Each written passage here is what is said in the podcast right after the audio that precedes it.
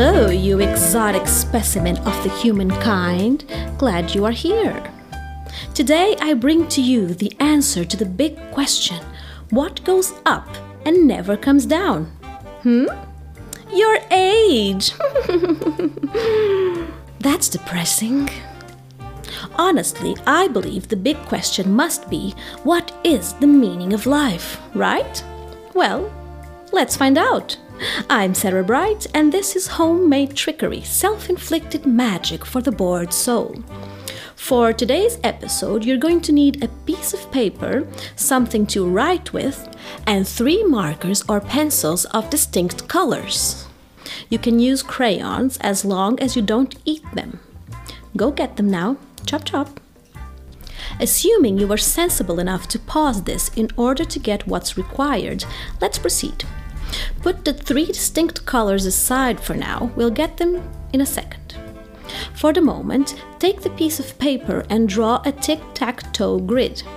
Good. Draw a square around that grid so that you get a 3 by 3 square. Do that now. Wonderful, you mastermind genius! In those nine areas, we are not going to put circles or crosses as in a traditional tic tac toe game, but numbers. Small numbers, no need to cry like a baby. Start by choosing one of the rows of the grid top, middle, or bottom. Once you've selected one, you're going to write the following numbers in that row Write the numbers from left to right in the order they come out and one in each square. Ready? Let's begin. Start by putting the number 3 in the first square, number 16 in middle one, and number 10 in the last one. Perfect. Select another row and write the following numbers inside those squares. 4 in the first, 17 in the middle, and 11 in the last square. Splendid. One more row to go. In the remaining row, write 15 in the first square, 28 in the middle one, and 22 in the last square. Very good.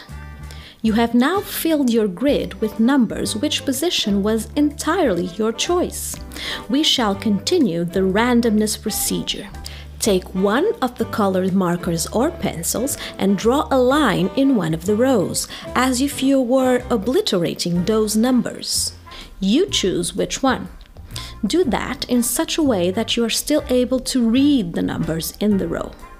Excellent. Take a different color and draw another line in a different row. Again, you choose the row in which you draw the line. It's important to draw a line sometimes, isn't it?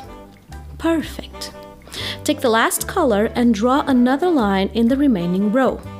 Look at that, how charming! It's like going back to kindergarten, but without Susan to take your toys from you. Let's continue to draw colored lines, but this time we go with the columns. Pick one of the colors and draw a vertical line through one of the columns. First, middle, or last.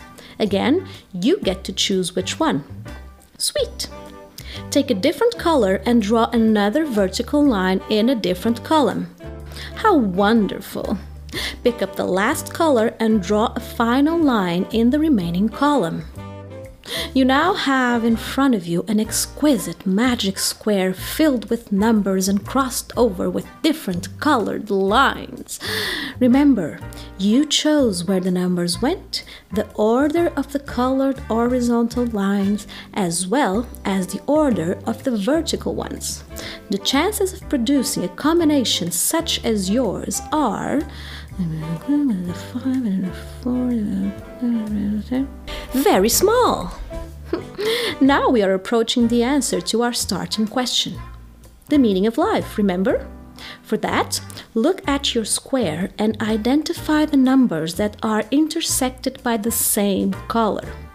In other words, take the colored line in the first row and look for the point in which it intersects with a vertical line of the same color. Write that number aside. Do the same with the other two colors, jotting those numbers down as well.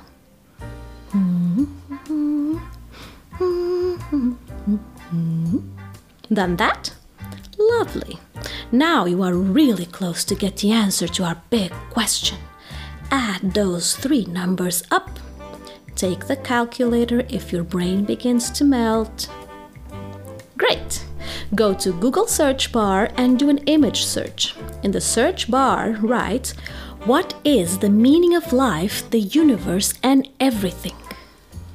Pause this podcast and contemplate your finding. How about that? Who knew 42 was the meaning of life? In your face, all of those who thought this was a superficial and potentially shallow show. I'm Sarah Bright, and this was Homemade Trickery, self inflicted magic for the bored soul. Thank you for listening.